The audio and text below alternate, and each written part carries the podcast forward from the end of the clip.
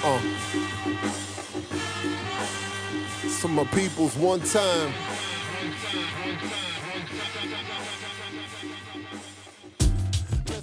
What up, what up, what up? Ladies and gentlemen, welcome, welcome. This is the whole crew. We are in here. This is Across the Intersection podcast. This is AJ. I am in here with Eve and A Sizzle. Hello. As always, you can hit us up on divemedia.co. That is divemedia.co. And you can get at us on the socials. We are at This Is Dive Media on Twitter, Instagram, Facebook, etc., etc., etc. This Is Dive Media. And we can be listened to, like that robotic sound. We can be ingested where podcasts are ingested, Apple Podcasts and iTunes, Spotify, Google Podcasts, Google Play, Stitcher, TuneIn Radio, and the clouds of sound. And you can get at your boy here on all platforms. I am at Divenomous, Divenomous. And as is my custom, I am at E to the V to the, where we talk about every possible issue under the sun, so join up. Yeah. So you guys who've been listening and who've been loving and who've been commenting, by the way, if you're on that Apple platform, as I like to make it my custom, please let me get those 5 stars up off you. So all of my iPhone users, iPad users, if you got 2 eyes, I need you to get on there and give me 5 stars and a good review. If you got anything less than 5 stars, you can go ahead and hold that. Just hold on to that for me. But if you got 5 stars, I need to get them stars up off you. All right, with that being said, for those of you who know how we get down, you recall that we talked about a couple of justice matters on the last couple of episodes. Not the last episode, but the episode before last. We talked about Botham Jean and a couple other things having to do with justice and biblical justice. Well, your boy went out and I done got professional tonight. We done got professional.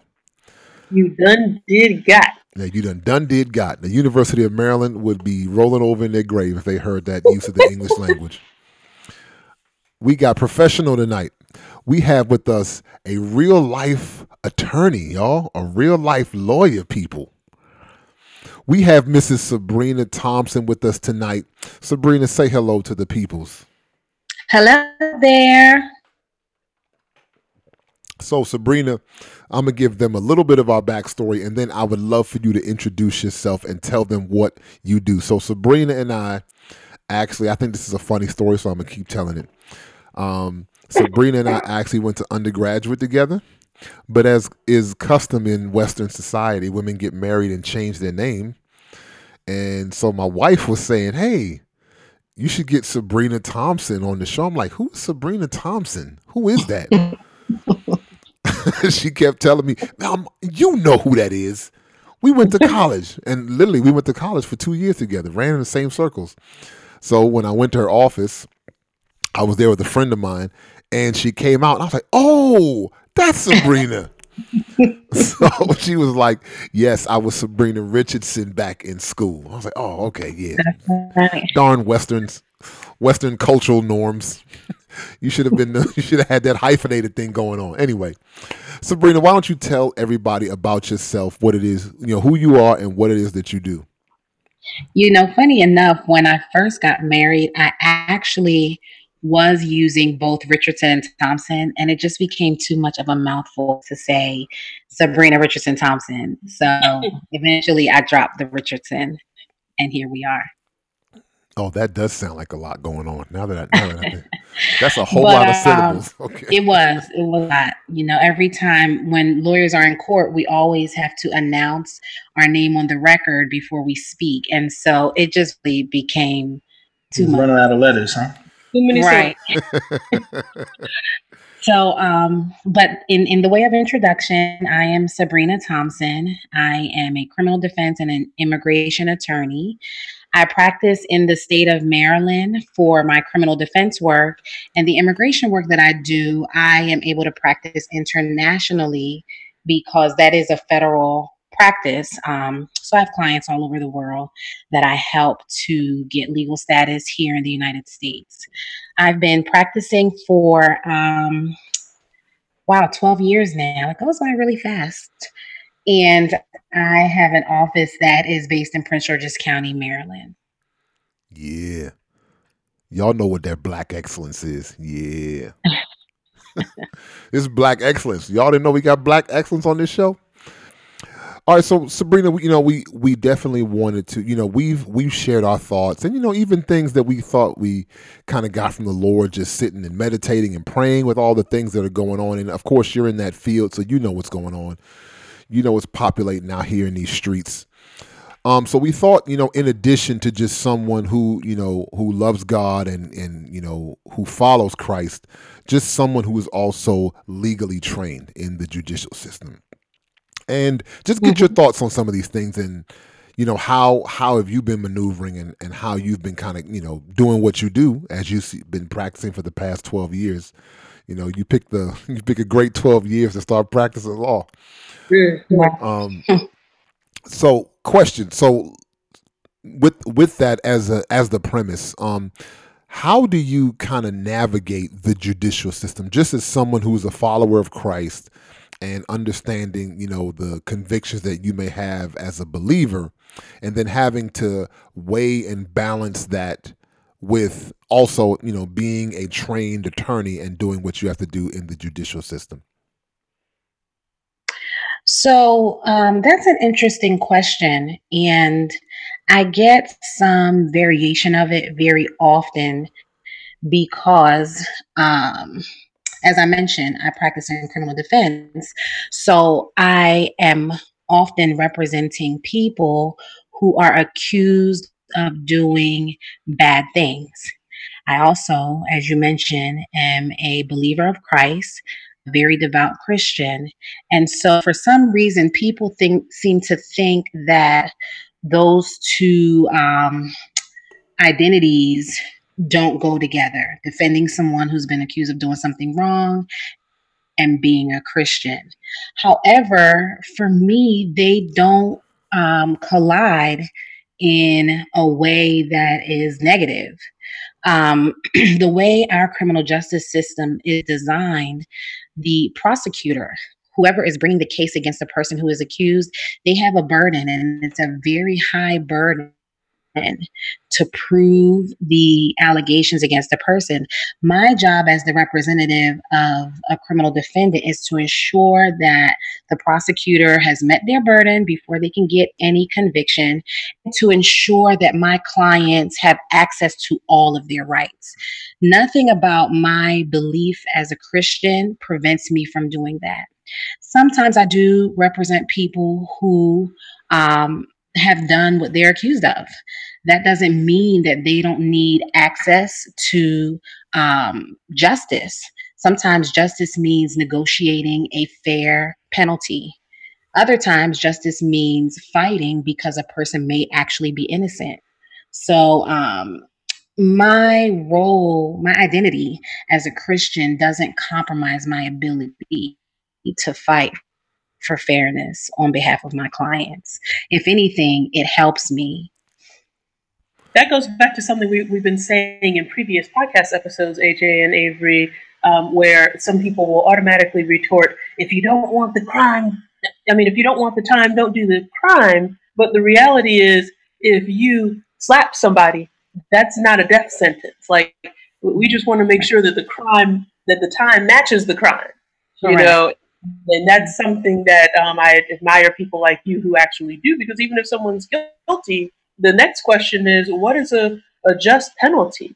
And right. Some people want to put folks away in a box for eternity for a crime that is inconsistent with that kind of penalty. And, people keep on forgetting that that's a part of the judicial process as well. Exactly. I agree. Well, that was an amazing answer. It's very rare that I kind of am left speechless, but you get one of the first here on this show. Well, because I appreciate the answer, because it's very closely aligned with what we believe biblical justice to be. Because sometimes in Scripture you see there are penalties, but the penalties are just and righteous. and not penalties just for the sake of penalties. So no, I think that illustration you gave was amazing.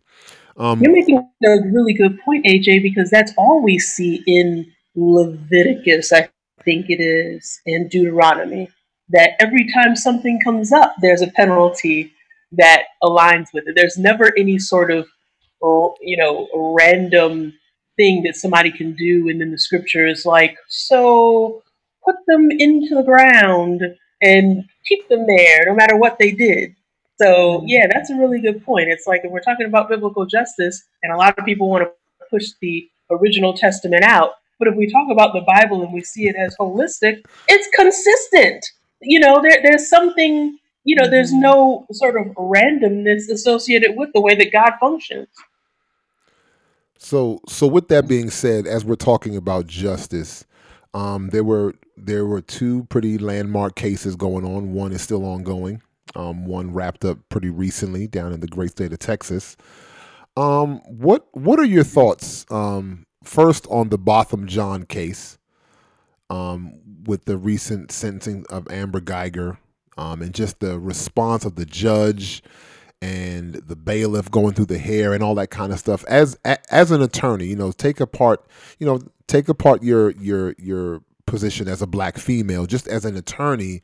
If you were in that courtroom and you saw all of that behavior going on, how would you have viewed that? Let me tell you, that Amber Guyger trial did a job on me. I had to take a break from social media. I just had to pull back because I was just so infuriated by what I saw on the part of the judge, the bailiff, and by what I was reading in, other people's posts and their comments.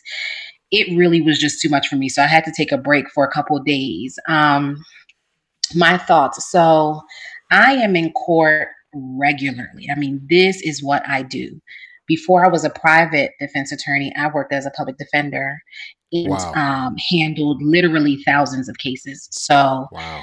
I know how things go in court. Okay. This is my lane.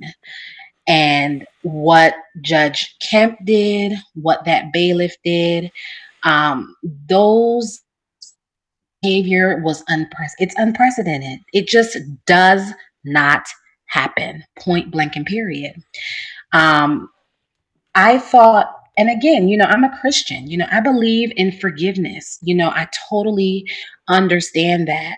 However, as a practitioner, I also believe in court decorum. I believe in the impartiality of the judge, right? That's first and foremost. There should be no deference, on the part of a judge given to any party that is presiding before her. And so, her action in coming off the bench and hugging the defendant was wholly inappropriate. That should not have been done. Right now, the brother, that's a different story.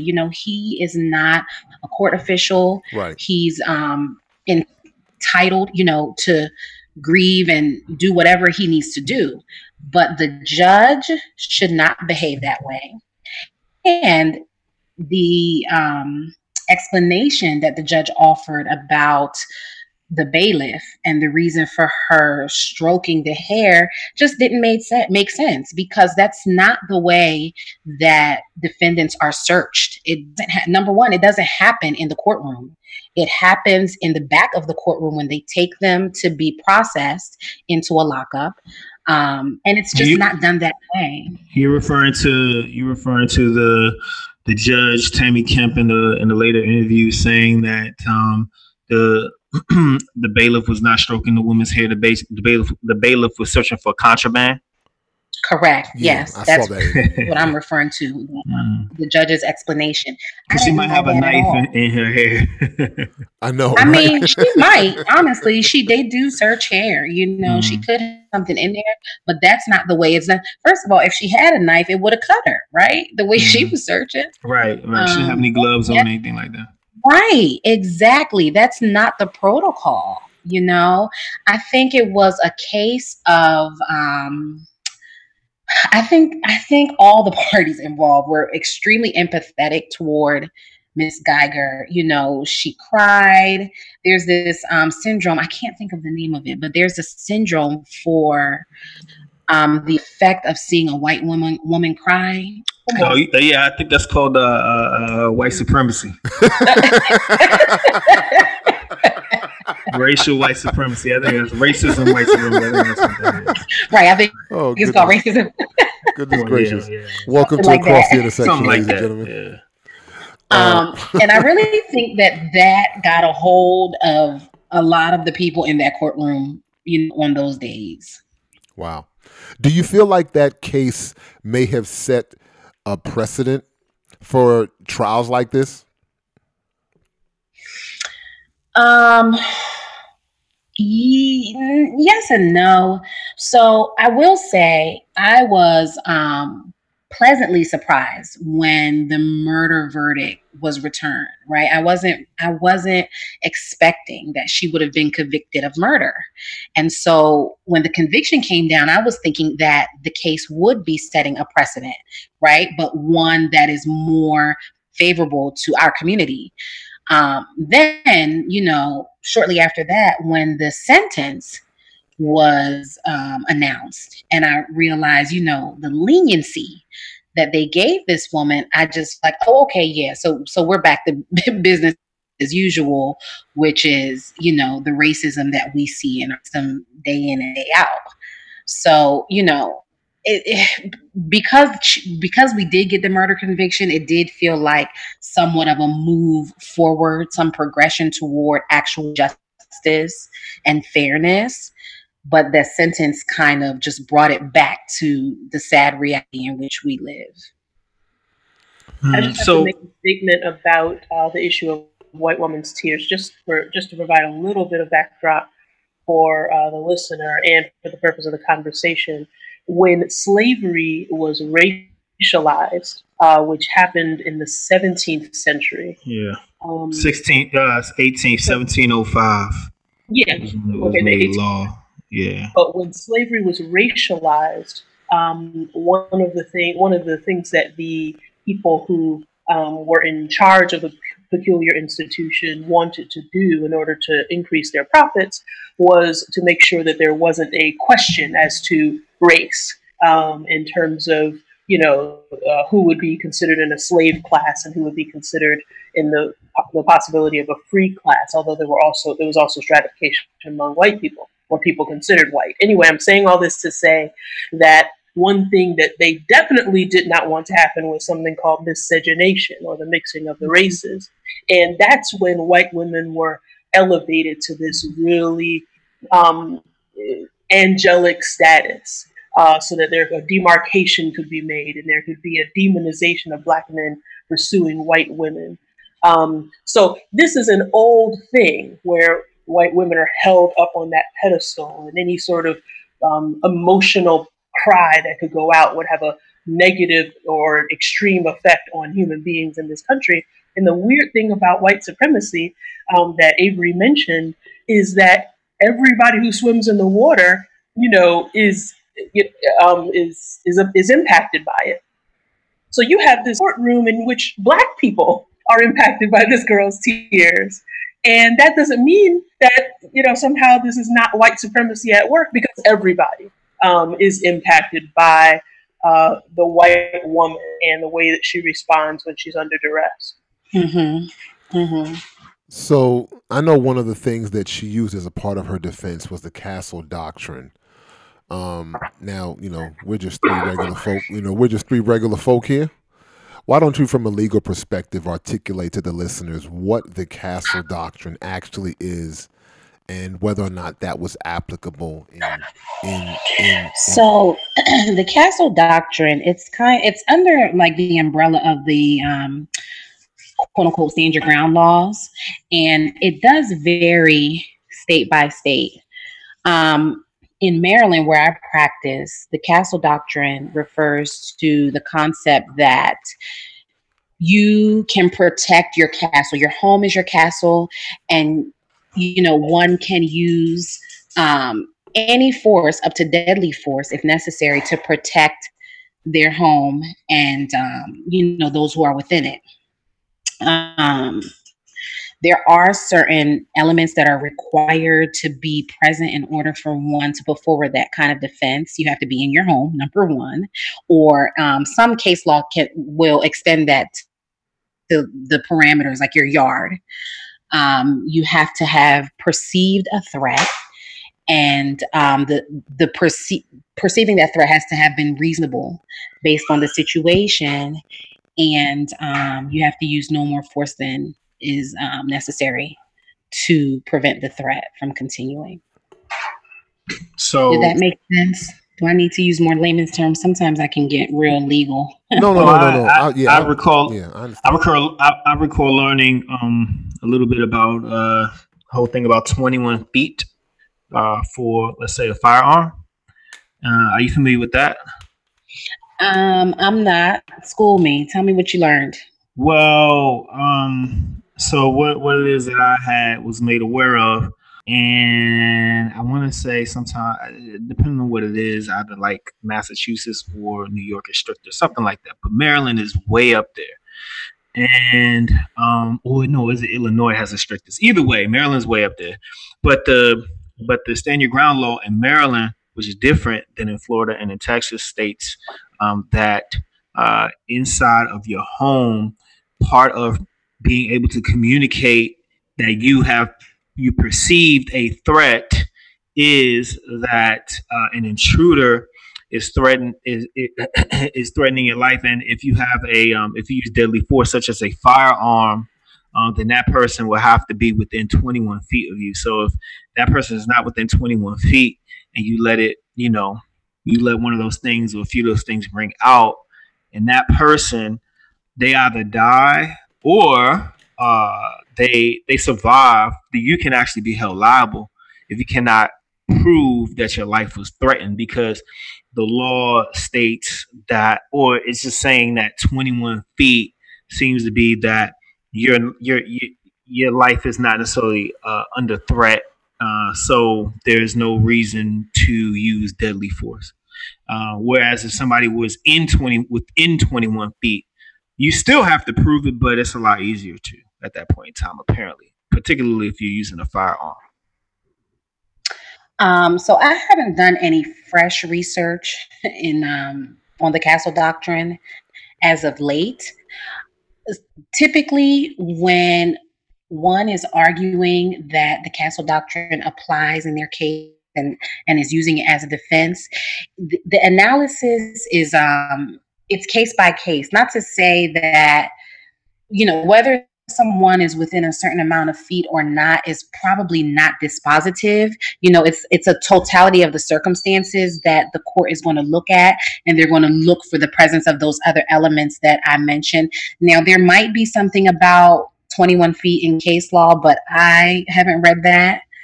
So I can't speak to that specifically. Oh, okay. No problem. I am interested in your thoughts of, as AJ brought up, how the defense in the Botham Jean case tried to utilize the Castle Doctrine, even though she was not in her own home. Her own home, yeah. So that was very interesting that the court allowed for them to make that argument.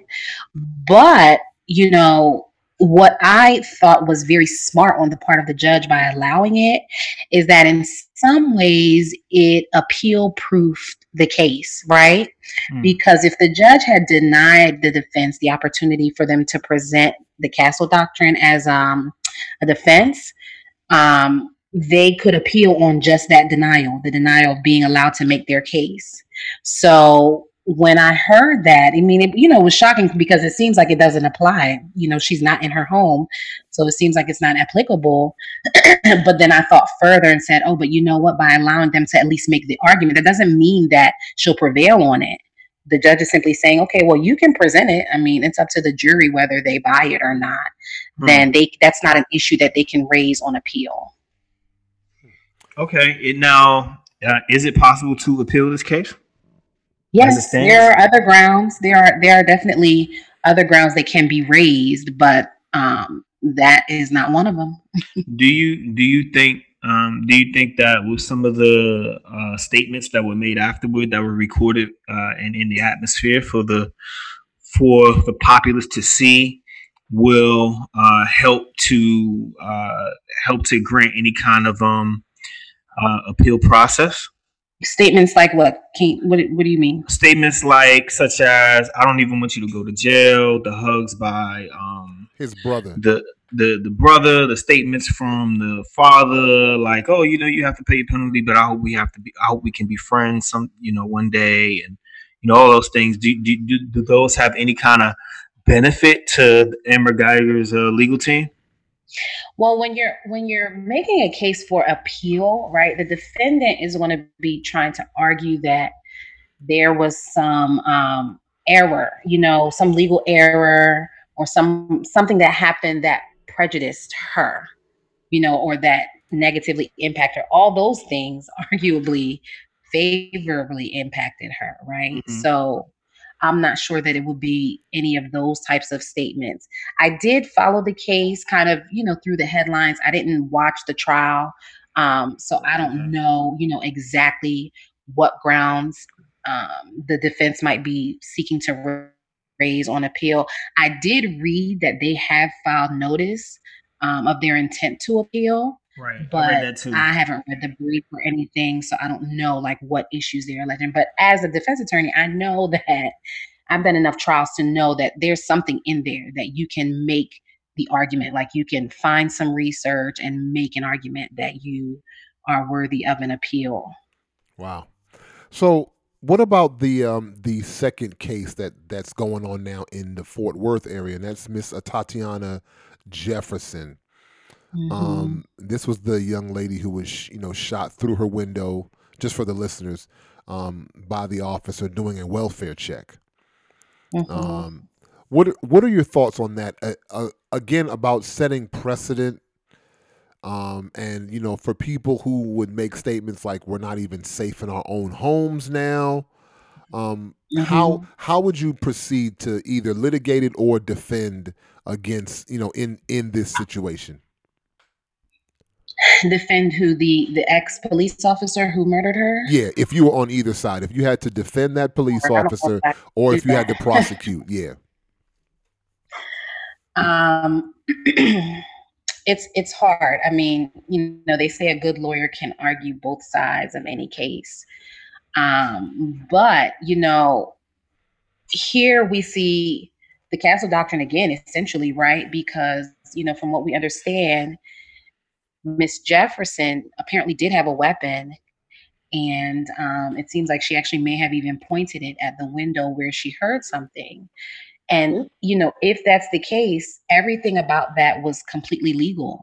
She was in her home. She had a right to protect herself, to protect her family members who were in there. Right. And ultimately, that may have been what led to her death, because the officer will argue that he saw a gun pointed at him and perceived a threat. Obviously his safety was in danger, and so he fired. I think that's the argument for him, on his side, that someone had a gun pointed at him, and so he had to defend himself, and he fired a shot. I think the problems for him, though, there's a protocol that police have to follow for different types of calls, right? So the neighbor who made the call called the non-emergency line, explained that he was just concerned and wanted to make sure his neighbor was okay.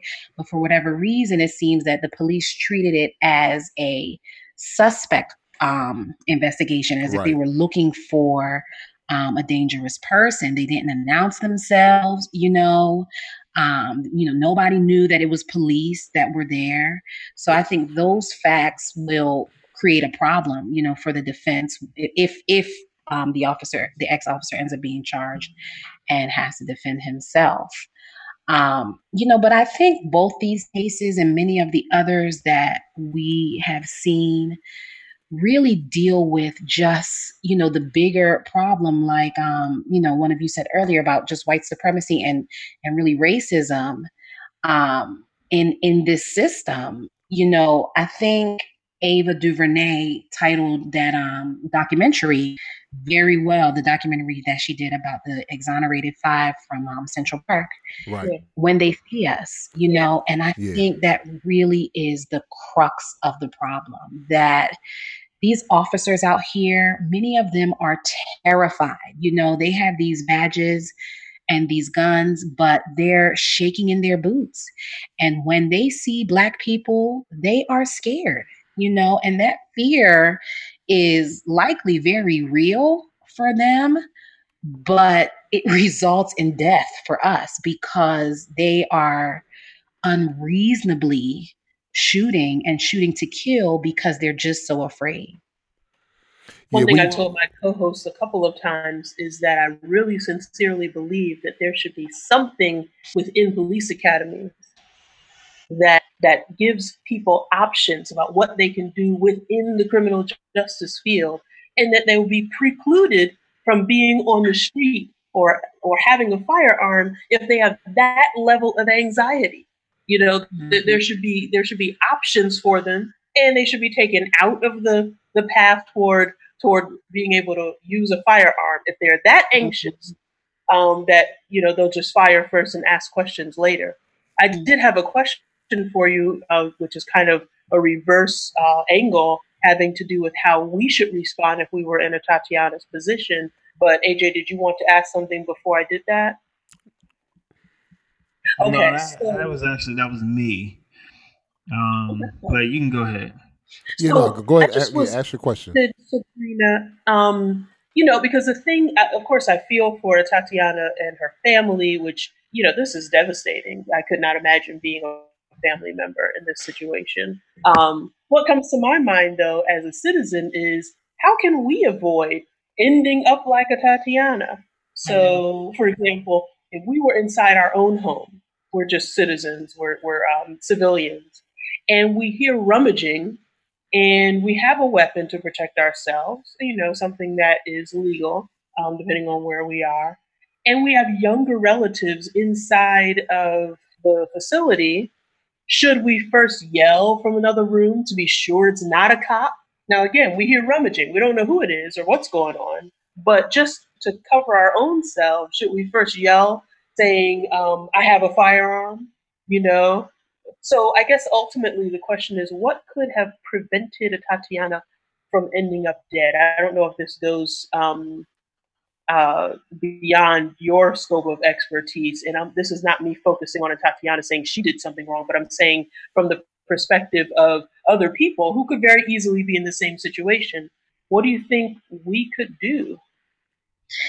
And, you know, that's such a tough question because the problem is so vast at this point. I almost feel like, you know, there's not much that we can do, right? Because, you know, as I said earlier, Atatiana, as far as we know, by the facts that have been released, didn't do anything wrong, didn't do anything illegally. She was doing everything right. You know, she was doing what we tell our kids, like, stay at home, be in your house, you know, don't be out here in the streets. And I mean, apparently, you know, as AJ said earlier, we're not even safe in our own homes. I don't know that if she had yelled or, you know, tried to communicate with the person she heard outside, if that would have made any difference. There was a case in Baltimore a couple years ago. A woman was killed by police. She was in her home. And she and the police were having an exchange, like, through the door for some time. She had, I think, a 5-year-old in the house with her. And ultimately, you know, they ended up killing her. You know, they ended up busting in there, killing her. Korryn Gaines. Yes, her. Mm-hmm. With her child present, you know, so... Yeah. And I'm sure for every scenario that we can try to imagine, I'm sure there's a story for it. You know, I think really it just gets back to what I was saying, that the root of the problem really is to deal with these officers and their implicit bias, their racism, their level of fear, and really, like, retrain them, start from scratch and just really retrain them and do it often. so that they are forced to confront, you know, these issues, because when they play out in the street, that's when we have these tragedies. Well, yeah. I mean, I just even go so far as to say that, you know, and I respect the police and all of that. Shout out to the police, all the people trying to do good work, yada yada. The police is the localized military. It's the military of the state broken down into communities all across the United States. They're the military. In fact, they receive many times equipment from the military. The police are the military. They are the military. And I don't know how many times I have to repeat this for the listener to hear that the police are the military. And so with that said, when they are out here with this idea of serving and protecting, they are serving and they are protecting, but they are serving and protecting a system that enables them to eat. And they are not serving and they are not protecting in large numbers and by and large Black people, because that's not what this system, that's not what they're designed to do. And so, because when they're out there and they got the thing on their hip and they're responding to these calls, they're thinking, you know, their life is flashing before their eyes, and they're concerned that they want to wake up in the morning. You see what I'm saying? So again, they're the military, and the bottom line, in my view anyway. And I know this is not me being interviewed; it's Sabrina, but it is the podcast, so I'm just throwing it out there. Bottom line is that, being that they are the military, there is the expectation that some soldiers just get it. Some soldiers get laid out, and that's just what it is. And so they have to they have to accept that some of them are not going to come home, because many of us don't come home. In fact, we die in our homes because they just want to go home. And so until that is dealt with, again, this is in my view, then it's going to be continued. There will be continued to be more and more of these cases. So, Avery, there's this idea that's come about more recently called community policing.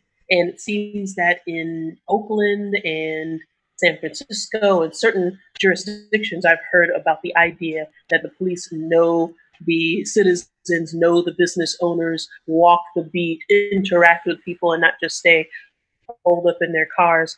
How does that comport with what you're saying, which is that it's basically a localized military? I mean, yeah, like obviously that would be a beneficial approach in my view. However, the police is so thoroughly infiltrated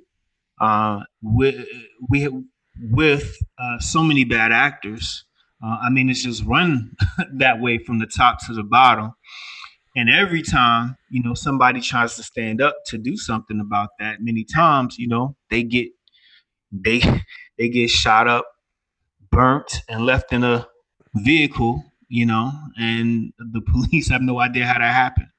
So I do think that having our own police force is critical. It's very important, but the you know that will, in my view, that will come when people start to see themselves as their own and not as subservient to, you know, the white class. Sabrina, I know you said that you were previously a public defender. In that role, did you have to like make partnerships with law enforcement? Or like work out deals? Because one of the things you hear a lot of times. Not at all. And, you know, I'm actually glad you asked me that, because there is a misconception, I think, among the community that public defenders, because they are paid by the government, that they are in some type of collusion or, you know, work with the government against the accused person. And that's absolutely not true. You know, these public defender offices, they are independent, right? They are autonomous. They are not governed by the prosecutors. They don't work with the judges. They don't work with the police. They are their independent own agency.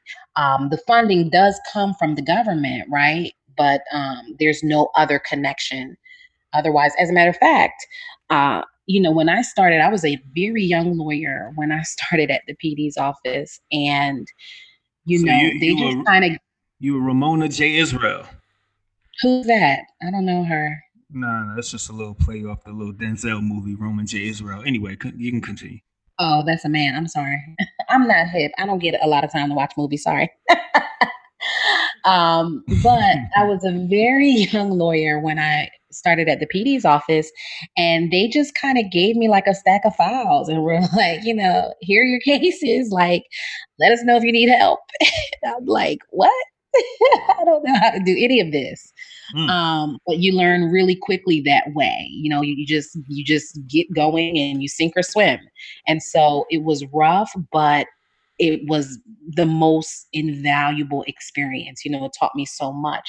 So, I handled cases a lot of times, even without a supervising attorney directing me, so no, there is not, it's not true that public defenders work with police officers. I mean, there may be individual people who are corrupt or dishonest, and that might just be a reflection of that individual, but the agencies as a whole don't operate that way. Okay.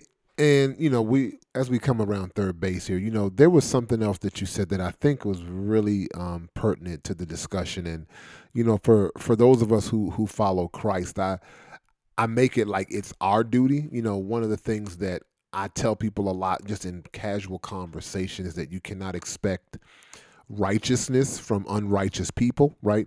We sometimes expect the unrighteous to act righteous all of a sudden, like, oh, why they doing this? And you'd be like, of course they're doing it. Why wouldn't they do anything else, right? What are you surprised by?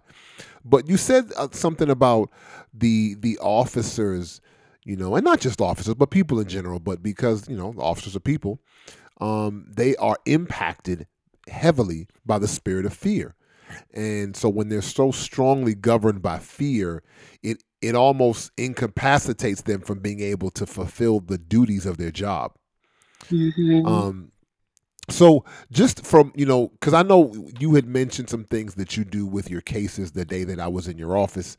And how would you even, AJ, you got a case coming up that we don't know about?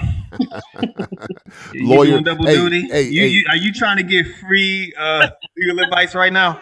Hey, brother, lawyer-client privilege over here. I'm pretty sure you got to hire her first. Woo! I two or three more podcasts and I'm gonna have lawyer money. So he heard you was a public defender. Yeah, you see what I do with all this testosterone. I see. But no, just in terms of advocating for on behalf of people who are subject to the system, because we all can talk Jesus all day long, but there are some people who got cases, right? And there are just some people who got to deal with the police, and there are just people who are caught up in the system. Just as followers of Christ, how are some ways in which you would encourage people to move forward? Well, I will say I pray daily. And sometimes more than just once a day when I'm handling my cases and when I'm dealing with the opposition. I'm fortunate enough to know that I've been called to do the work that I do. And I say fortunate because I count it a blessing to be, in direct connection with what I know my God-given purpose to be, right? However, that blessing, it comes with a cost. And so I am heavily invested in the work that I do, and I'm very passionate about the work that I do. And so sometimes I find myself really going at it with the opposition, whether that be the prosecutor or the police officers in these courtrooms.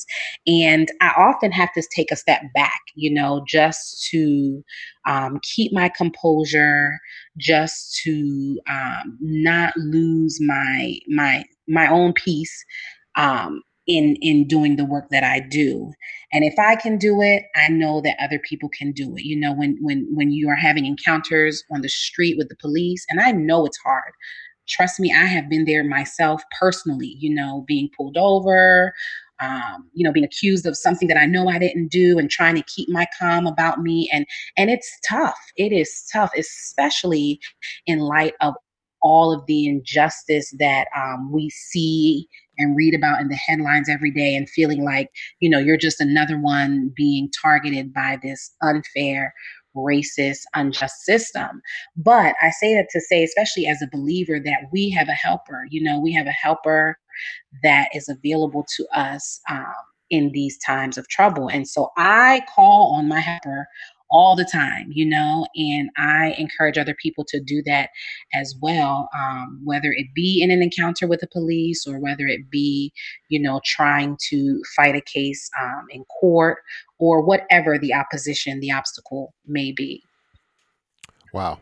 I really appreciate that, because I know a lot of people, you know, we know there are people who listen who, you know, who love God, and there are people who listen and don't really rock with all that Jesus stuff. And, you know, one of the things I always say to people who respond to me like that is, man, you know, leave me alone with all that Bible stuff. It's like, well, listen, when stuff start happening, you just let me know how you're going to deal with it. You know, I don't know how you're going to deal with it. I know how I deal with it. And so I just appreciate that, because, yeah, I mean, things happen. You know, there's a scripture in the Bible that states that the rain falls on the just and the unjust. Yeah, and, you know, things, right. things will happen. Things are going to happen. And so, you know, we just have to be able to find a way to mitigate it as you know, righteously as possible. So, man, Sabrina, is there any way in which, if anyone wanted to get in contact with you, who did want some legal services, or who did want legal advice, or, you know, who did just want to, you know, find out more about this helper you speak about? No, I'm just kidding. How would people who are listening get in contact with you, be able to reach out to your law firm? Sure. And let me just add, for those who are not bought in to the Jesus walk just yet, that, you know, whether you're a believer or not, you should never deal with this criminal justice system on your own. You know, if you were to break your leg, you know, you wouldn't try to perform a surgery on your own. You would go to a professional, you would go to a hospital, you would get a doctor involved, because they're trained to do this. It's the same way with the legal system. If you have a problem, get you a lawyer. Do not deal with the police on the streets. Don't make any statements. Don't go in for any interviews. Don't talk to them. They're not on your side. They're not your friends. If you have a problem, call an attorney, get someone who's trained to help you. I'd be happy to talk to folks who are looking for assistance with criminal defense or immigration matters. I'm in Largo, Maryland, as I mentioned. My office line is 301-245-7449. You can find me online at thompsonlegalgroup.com. I'm also on Facebook and Instagram. Thank you so much, Sabrina. This has been one of the most impactful interviews I think we've done on this show. Very insightful, very thoughtful, and very sober, very sober. Again, thank you for having me. It's been my pleasure. Again, ladies and gentlemen, if you want to reach out to the Thompson Legal Group, please get in contact with Sabrina and her team. They do excellent work. And, you know, no matter what we do, whether we're talking about legal cases or just a good old helper on the side of the road, you know we're going to keep God in the mix. So for Eve and A Sizzle, this is AJ saying peace. Peace, y'all. Peace. Bye. Let's get started, I won't teach you. Let me set apart who is my people. The ones who set in their heart to be believers. Press on to the mark to follow Jesus. When it gets hard, they be seeking the leaders. Fathers that help them heal when they are beaten, or help them see the meaning when they're grieving. Don't follow their feelings, that'll be misleading. They the ones that keeping it biblical, keeping 100 when others saying it's fictional. A relational life, that is how it's scriptural. A stay in the light while cats be living typical. Integrity we chose, cause folks is hypocritical. Religious midwit, man, that is how they picture you. Wishing you would go the way of the extinctional. You remind them too much of what they listen to.